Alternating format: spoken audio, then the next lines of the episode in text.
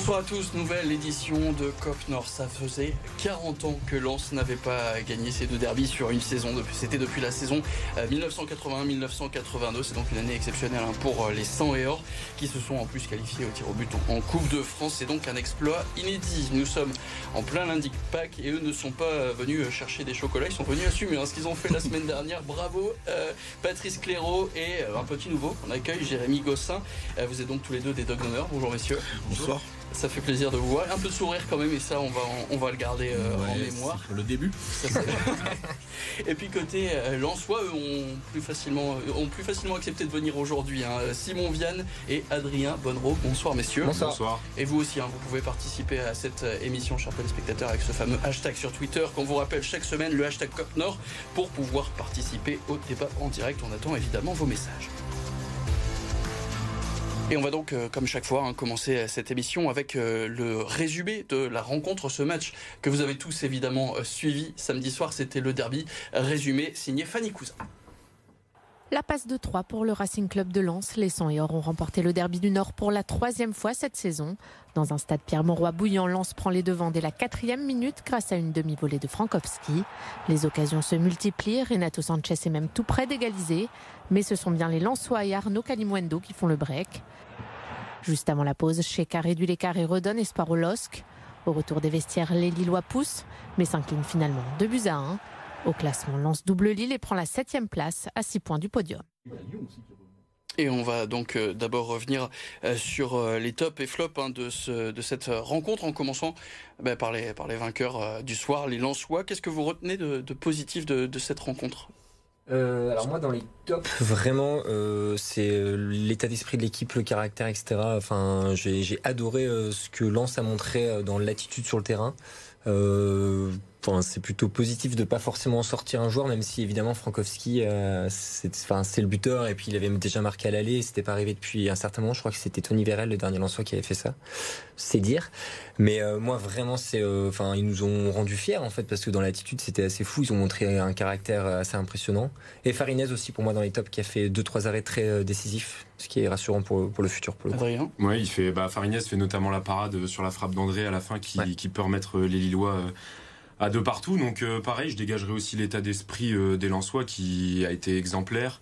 on a vu un collectif soudé et ça, c'est, ils l'ont montré sur le terrain de buts en première mi-temps. On s'est dit qu'on allait dérouler. On s'est fait un peu plus peur euh, en deuxième mi-temps, mais on s'est montré solide. Les Lillois ont manqué de réussite. Et puis au final, c'est une victoire qui, fait du bien au groupe et qui montre le bel état d'esprit du Racing Club de Lens. Est-ce qu'il y a quand même des points négatifs à souligner dans, cette rencontre, un flop? Bah moi j'ai un flop, c'est Berg. Euh, on a vu euh, l'absence de Doucouré au milieu. Il y a eu quelques balles perdues. On sent qu'après c'était que sa deuxième titularisation de la saison, donc c'était aussi mm. assez touchy, mais mais je l'ai trouvé euh, pas ou peu en confiance. Il a perdu des ballons assez faciles. Et puis, quand on le met à la place de Doucouré, qui est difficilement remplaçable, ça se voit tout de suite.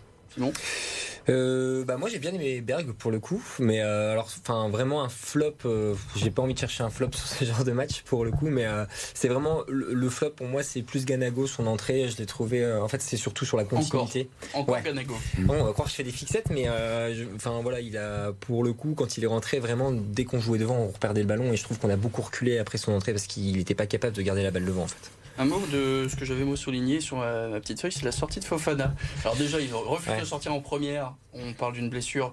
Euh, il change ses chaussures. Apparemment, ça va mieux. Et au final, il sort en, de, aux trois quarts de la seconde période et il sort vraiment en rallant. Mm, mm. Cet état d'esprit-là bah Moi, ça m'a fait un petit peu peur. Je me suis dit, euh, justement, on parlait d'exemplarité, et là, c'est le capitaine qui, qui, râle parce qu'il sort. Après, il a quand même salué Franquès, justement. Je voulais voir euh, les images, s'il était vraiment reparti sur le banc sans rien dire il a quand même salué son coach, il a assumé le remplacement, mais il a eu du mal forcément parce que bah c'est, il est capitaine, c'est un derby, c'est le match où il doit se montrer, où il a vraiment, pour le coup, euh, montré un bel état d'esprit, notamment euh, à la mi-temps quand, quand il est allé chercher Gradit pour pas qu'il qu'il réponde à Sanchez. Donc il a eu un vrai rôle de capitaine. Après, on peut comprendre sa frustration. Ça n'a pas, je pense, euh, entaché le collectif. Et puis voilà, c'est c'est un petit écart, mais qui est qui est pas ouf. Après, c'est pas c'est pas la première fois quand même. moi, c'était juste ça. Et puis je, parfois dans l'attitude, ça se voit que, enfin, c'est peut-être juste euh, en tant que téléspectateur, mais on voit qu'il regarde le banc, qu'il se parle un peu. Je pense qu'il devait un petit peu sortir avant aussi. Il l'avait déjà fait, euh, pour être honnête, je me rappelle plus quel match, mais il n'avait pas voulu sortir. Il était sorti très tard. Donc euh, oui, c'est en effet, je suis d'accord de le souligner, mais bon, ça n'entache pas pour moi l'état d'esprit qu'il a eu au global du match. Messieurs, à nous. un peu comme chez le médecin. Allez, ça va, bien se passer. Ils sont Vincent ce soir, gentil. Commençons par un top quand même. Non, on va faire plus simple. On va changer pour cette fois. On va commencer par un flop. Ce sera plus simple pour vous, je pense. Oh, un flop? Allez, un flop. On n'avait pas l'équipe. On, était au stade, hein, tous, les deux. Euh, on n'a pas vécu un derby, clairement. C'est Là, le flop, il est là. On n'a pas vécu le derby dans la façon dont les joueurs de Lille ont joué. Euh, on a l'impression qu'on a joué un match de championnat lambda. Sauf que pour les supporters, c'était pas un match lambda. Je l'avais dit la semaine dernière qu'une défaite ou une victoire n'était pas anecdotique. Et je confirme qu'en plus, une défaite, c'est vraiment pas anecdotique. Donc quand on est sorti de là, on avait beaucoup, beaucoup de mal, quoi. Et du coup, eh bien, on vous laissait donc euh, l'honneur à Jérémy euh, pour son baptême de nous sortir un top sur cette rencontre. Un top, bah, pour moi, il n'y en a pas il n'y a pas de top. Euh, on peut pas délivrer un top sur une prestation aussi décevante, euh, que ce soit dans le caractère, que ce soit dans le fond de jeu, euh, que ce soit dans l'envie, dans, dans, la finition. pas même un Zegrova qui, pour le coup, a quand même pas mal montré. En fait, Zegrova, Zegrova on le découvre aussi hein, en tant que titulaire. C'était sa première titularisation de la saison. C'est encore difficile de, de, de, de, le juger sur 90 minutes et non pas comme un joker. donc, oui, dans l'ensemble, il a fait un bon match bon et encore, euh, voilà, euh, il aurait fait un bon match s'il avait concrétisé un petit peu ses actions, que ce soit une passe décisive ou, le but. Euh, mais c'est, c'est ouais, on attend beaucoup mieux d'une équipe, d'une équipe lilloise qui est championne de France en titre, qui qui a fait une belle saison européenne, une belle prestation européenne. On attend beaucoup mieux que que, que, ces prestations qui, sur les quelques derniers matchs, sont vraiment très décevantes. Et donc, conséquence de cette victoire lançoise, les 100 et or sont 7 avec 50 points. Il passe 2 points devant le LOSC qui voit l'Europe s'éloigner. La cinquième place, euh, première qualificative pour l'Europe à cette heure-ci, et maintenant à 5 unités euh, pour les Dogs.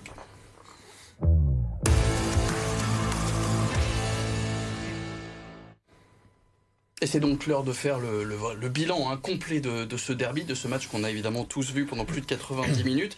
Un derby qui commence très vite. Hein. On a ce but à la quatrième minute. Est-ce que pour vous, ce but, il change complètement les, plans d'un Francaise et d'un Jocelyn Gourvenec?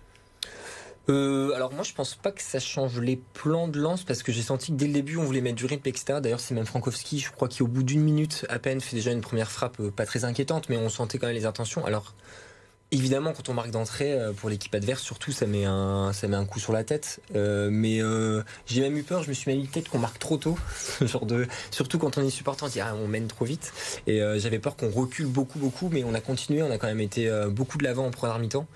Donc nous, ça nous a, pour le coup, je trouve que ça nous a vraiment galvanisé dans, dans le bon sens en fait. Ils sont mal rentrés les Lillois? Ils sont pas rentrés, même peut-être dans leur derby? Ils sont pas rentrés parce que le corner est donné. Premièrement. Euh, Frankowski, il est un peu tout seul. Mm. Pour le, voilà. il la met super bien, faut pas, faut pas se voiler la face, hein. mais il est quand même un peu tout seul. Euh, après, est-ce que ça a donné quelque chose sur la suite du match? Euh, Non, parce que moi justement, quand on a pris ce but, on s'est dit, vous, quitte à prendre un but, vaut mieux le prendre tôt. Au moins, on a encore 85 ou 90 minutes avec les arrêts de jeu pour revenir. Et au contraire, quoi, quand je le disais tout à l'heure dans les, dans les flops, quoi, il n'y avait pas cette motivation, il n'y avait rien. On n'a pas vu un moment, moi je me suis dit, allez, on a pris un but, ça va se déchaîner, ça va pousser et ça va revenir vite, quoi. Ah, rien. C'est quoi C'est la faute des joueurs, de l'entraîneur, un tir groupé à qui, à, qui la, à qui la faute alors? Alors, moi, quand j'ai vu la compo euh, vraiment euh, au, début du match, je, je me suis dit, tiens, c'est une compo innovante, engagée, et c'est une belle compo pouvait difficilement mieux, qui a plus, mieux quoi, faire. Le changement? Bah, En fait, c'est Zegrova titulaire. On voulait le voir titulaire, on l'a eu titulaire. Donc déjà, ça c'est une première chose. Euh, et ensuite, euh, euh, et ensuite avec ce système, avec avec Sanchez vraiment au début en support de l'attaquant. Dans l'axe. dans, dans mmh. l'axe, ça aussi. À chaque fois, on est déçu lorsqu'il est sur un côté parce que parce que c'est c'est pas là où il peut vraiment s'exprimer. donc donc en fait sur le papier, on s'est dit l'équipe est là. Donc, euh, euh, en premier temps, moi je ne jette pas la pierre sur, euh, sur Jocelyn Gourvenec sur, sur, le, sur sa compo de début de match. Parce qu'après il a fait quand même de belles bourdes, mais euh, euh, mais mais ouais. C'est quoi cette bourde alors ah bah, la, bourde, c'est quand même de faire entrer Jérémy Pied sur un début la fameuse derby à la 77e, à la 77e, alors qu'on est mené 2-1. Mais c'est lui qui est cramé, hein, il faut dire. il arrive plus à courir, ça, ça, je suis d'accord. Je suis d'accord. Mais en fait, il y a quand même Gomez et Ligadji qui sont sur le banc, qui sont des apports offensifs. En plus de ça, qui sont ailiers tous les deux. Euh, bah, euh, il fallait le tenter parce que entre perdre 2-1 et perdre 3-1, je vois pas la différence. Euh, et, euh, et puis et puis bah, c'est l'occasion de revenir à 2-2 quoi. Donc il aurait fallu jouer peut-être plus offensif. Ah bah, donc quelque part un peu la, faute de Gourvenec aussi. Gourvenec, ce qu'il faut dire une chose, c'est que c'est quand même le seul qui s'est souvenu qu'il y avait Jérémy Pied dans l'équipe. On l'a pas vu depuis deux ans. Et euh, on est mené 2-1 sur un derby, il reste 10 minutes puisqu'il doit rentrer vers la 80e. Alors c'est chez cramé effectivement. Mais, il s'est souvenu qu'il y avait pied quoi. Nous quand on l'a vu arriver mais vraiment c'est dit ah oui, c'est pied. Voilà. On, mais on, en rigole parce que aujourd'hui on a envie de prendre certaines choses avec dérision parce que depuis samedi soir il y a beaucoup de choses qu'on a du mal à prendre avec de la dérision. mais voilà, c'est ça quoi. Et, euh, et puis quand on pose la question, je trouve que cette équipe elle est un peu à l'image de son entraîneur quoi. On avait, on avait on va pas le regretter non plus, on va pas faire que là. On avait un Galtier qui donnait de la pêche, qui les faisait avancer, qui faisait plein de choses. Euh, Gourvenec, une conférence de presse de Jocelyn Gourvenec, désolé, mais si on donne la même chose dans le vestiaire à ses joueurs à une mi-temps d'un derby quand vous êtes mené 2-1, mm. je comprends qu'on n'avance pas par moments euh, beaucoup plus vite. Jocelyn Gourvenec qui était quand même très peiné hein, à la sortie de, cette rencontre, on l'écoute. On s'est plombé notre match. Euh, on voulait attaquer fort, on n'a pas attaqué fort. C'était un peu plus qu'un match et un peu plus que trois points en jeu. Et on n'a pas été capable parce que, comme vous le dites, et je partage, on fait une, mi-temps sur deux. Et sur des matchs comme ça, ça ne ça peut pas fonctionner. On doit aussi euh, s'excuser auprès de nos supporters de ne pas avoir fait le match plein qu'on voulait. On déçoit tout le monde, on se déçoit nous-mêmes. Pour le coup, euh, pas vraiment de langue de bois. Un mot sur euh, les stats hein, qu'on vient de voir euh, s'afficher. On, peut parler par exemple de, de frappe. On parlait notamment de, réalisme qui était manquant côté Lensois. Là, pour le coup, c'était pas du tout le cas cette semaine. on voit par exemple 11 tirs, 7 cadrés, 2 buts. Ça, ça fait longtemps qu'on n'avait pas vu ça côté Lensois, surtout en première période. Il n'y a pas de, pas de tir cadré en, deuxième mi-temps, mais on, y reviendra hein, sur l'évolution de, cette rencontre. Là, pour le coup, ça, ça a dû faire. On parlait d'une image, d'une équipe à l'image de son entraîneur. Là, pour le coup, on y presque aussi côté Lensois avec un entraîneur qui a des idées un peu de hargne. Oui, bah oui, c'est clair. Et puis, euh, comme euh, vous le disiez, il y avait le manque d'efficacité offensive. Là, au début, euh, quand Frankowski marque, déjà, ça nous rassure. Et après, quand il y a les une, deux frappes de Kalimwendo, je dis ça y est, Lens va encore manquer d'efficacité, on va se faire peur, garder un but jusque la 90e minute et essayer de le conserver. Et, au final, Kalimwendo vient avec ce deuxième but qui euh, rassure tout le monde, que ce soit le club, les supporters et, même l'équipe. Il marque euh, son troisième but en deux matchs. Donc euh, voilà, moi qui parlais du manque d'efficacité en plus de Kalimwendo, là il, commence à être en jambes, même si c'est que la fin de la saison.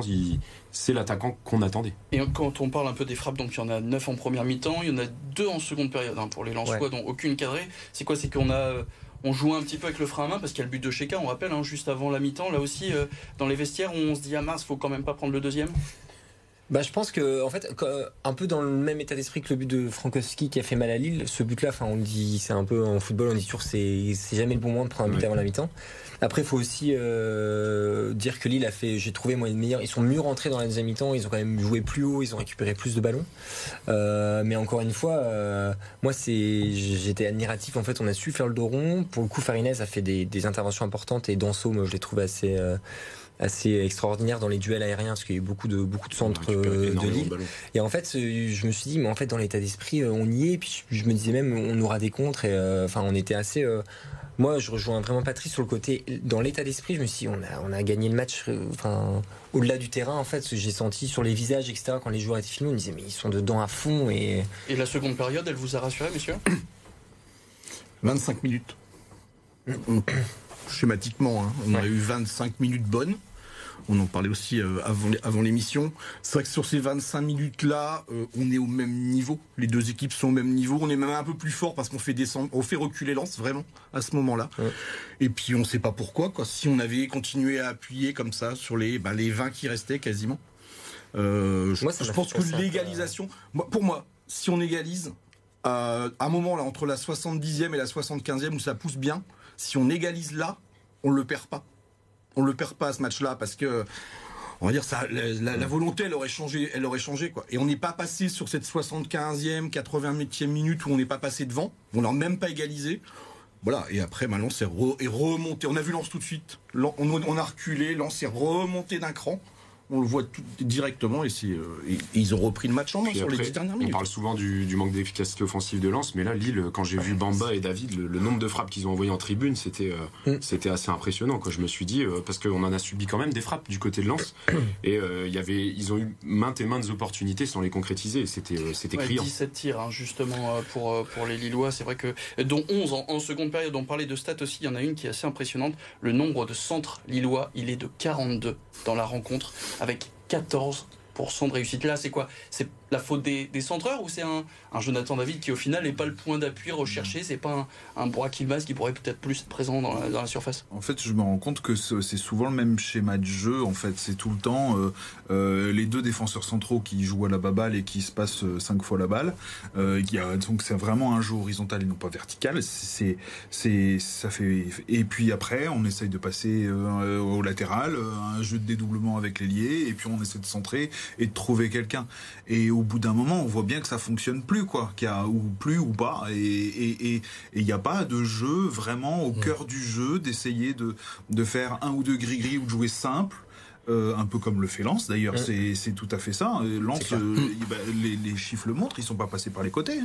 Euh, donc, donc à partir du moment où il n'y a pas de jeu frontal, où on essaie de, de passer par les côtés parce qu'on se dit que c'est plus faible et après de centrer et, d'espérer soit un coup de billard, soit bah, du coup on n'y arrive pas. Et, et, et tant que tant qu'il n'y aura pas un changement d'esprit en termes tactiques, euh, où, euh, où, en fait euh, euh, Gourvenec essaye de faire du Galtier bis.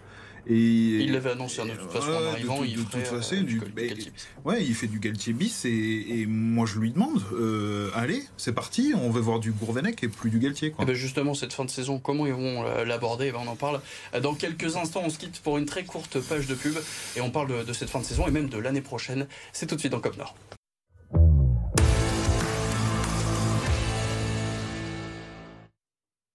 Même pendant la pub, Cop Nord continue. C'est ça qui est bien dans, cette émission. Euh, on, a donc beaucoup hein, parlé de ce, derby. On n'a pas parlé d'une chose qui aurait pu être un, top quelque part à côté Lillois, c'est l'ambiance dans les tribunes. Euh, vous étiez au stade, messieurs, pour le coup. Euh, Déjà, on peut parler des tifos, hein, qui pour le coup ont été, il faut le souligner, hein, pas insultants, pas injurieux envers les Lensois, uniquement pour, pour soutenir les Lillois. Ça, c'est une bonne chose. Les chants aussi tout, tout, du long de la rencontre, malgré le, le spectacle. Donc voilà, quand même un, un bon point à retenir, mm. avec aussi donc des Lensois hein, qui étaient en tribune. On l'a bien entendu sur les différentes euh, vidéos sur les réseaux sociaux. Euh, il, en, il, en, fallait bien quelques-uns qui bravent les interdits. Et euh, dernière chose, donc, on parlait la semaine dernière de, l'anniversaire des 10 ans des Docs d'honneur qui devait être pour, mm. pour ce week-end face à Strasbourg et finalement est, annulé. Alors oui, effectivement, samedi soir, tout de suite après le match, on était à chaud tout de suite. On, avec le staff, on, on était six et on s'est posé la question. Ça a été, la décision a été très vite prise, puisque en plus parmi notre euh, notre staff de, de l'assaut, euh, on a un vrai philosophe et qui s'appelle Jodel. Je me permets de le citer quand même juste comme ça. C'est juste le moment philosophique de l'émission après reporter à foot qui nous a dit euh, pas le cœur à la fête quand nos joueurs n'ont pas le cœur à jouer. Voilà. Voilà, c'est juste ça. On va publier un message euh, sur les réseaux euh, après l'émission, parce qu'on attendait le scoop pour l'émission. Les gens qui s'en sortent. Et donc la grosse déception, hein, on voit dans, les tribunes, même à chaud. On veut euh, pas, on veut pas, on veut mais ça veut dire que vous craignez sur cette fin de saison. Qu'est-ce qu'on doit jouer d'ailleurs justement sur euh, sur euh, Est-ce qu'on Gourvenec doit continuer à aller jouer l'Europe? Parce que c'est la mission que lui a confié Olivier Létang Sportivement, il n'a pas le choix. Il est obligé d'aller gagner des matchs. Moi, ce qui m'inquiète, c'est aussi dans les états d'esprit. C'est-à-dire que quand on voit un, euh, un, Armand qui, qui, qui qui fait le fou dans les vestiaires, quand on voit un Sanchez qui se contrôle pas et qui vient percuter un Lançois, quand on voit. c'est la provocation du derby, ça. Oui, c'est la provocation du derby, mais c'est fait en en, fin de compte, c'est des nerfs qui sont pas maîtrisés, quoi. Euh, on, voit, qu'il n'y a plus de maîtrise et on voit qu'il y a un problème d'attitude.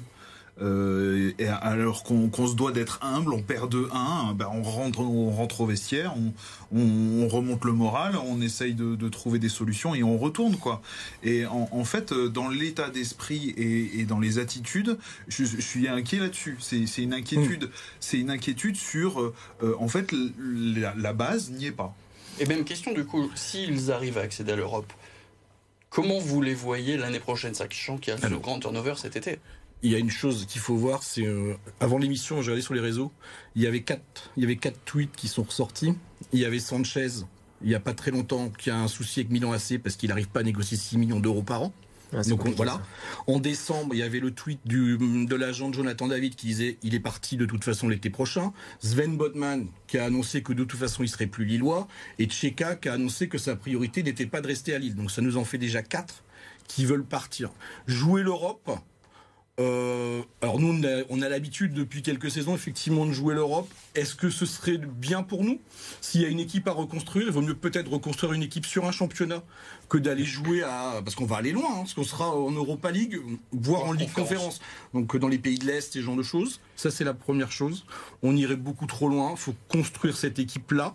Et puis euh, repartir sur des bases, euh, on va dire... avec Gourvenec je suis pas euh, l'étang et je suis pas non plus euh, Melvin qui garde qui garde le club. La décision leur appartient. Nous, on veut pas de révolution. On n'a pas, on dit pas, euh, voilà, il faut pas de révolution obligatoirement. Mais on sait que les choses vont être mises complètement à zéro, qu'on va repartir sur une saison 2022-2023. Faut juste pour finir sur cette saison-là, ne pas oublier une chose, c'est qu'il y a quatre relégations.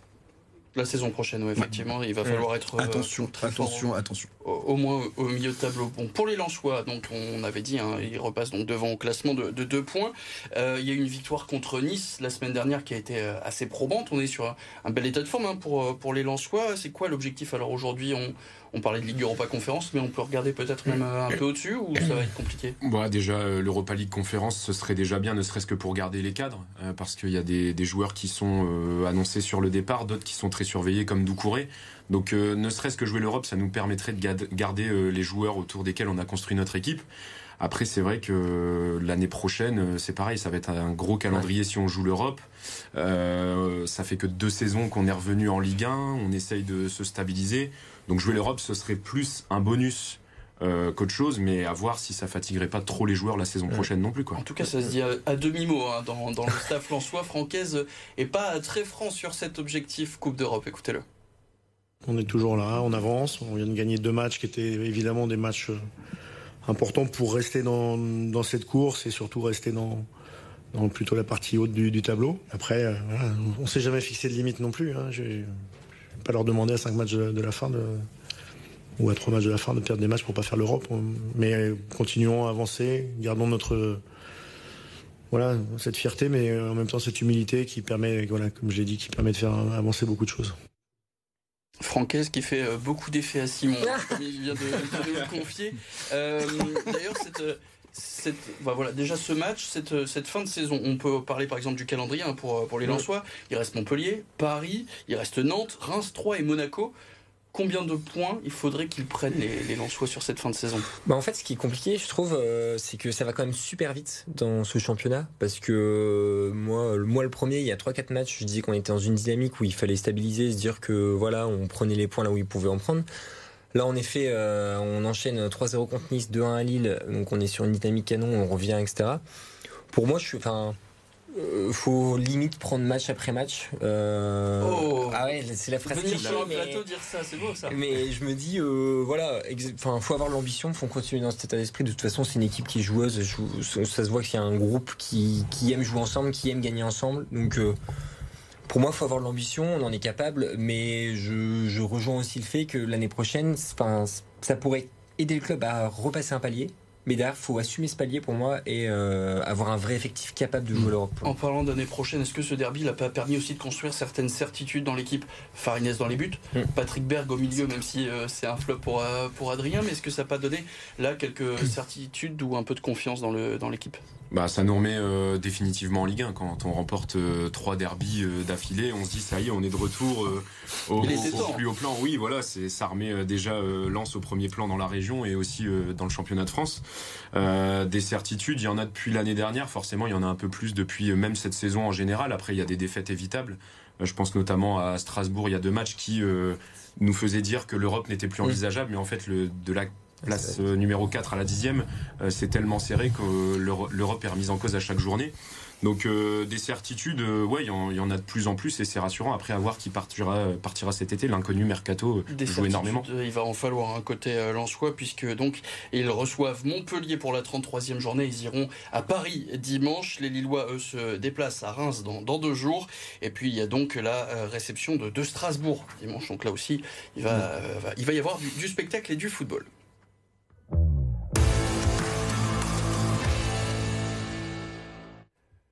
Et c'est l'heure de passer au multisport avec un week-end incroyable avec notamment du Paris-Roubaix. Tout ça vous est résumé et raconté par Théo Derange. Un homme au paradis dans l'enfer du Nord, Dylan Van Barl a remporté la 119e édition de Paris-Roubaix. Le néerlandais a fait la différence à Canfin en Pével. Revenu sur les hommes de tête, le coureur Ineos leur a ensuite faussé compagnie pour finir en solitaire. Il s'offre son premier monument au cœur du Paris-Roubaix le plus rapide de l'histoire. Wout van Aert et Stéphane Kung l'accompagnent sur le podium. Adrien Petit, le premier français, finit sixième.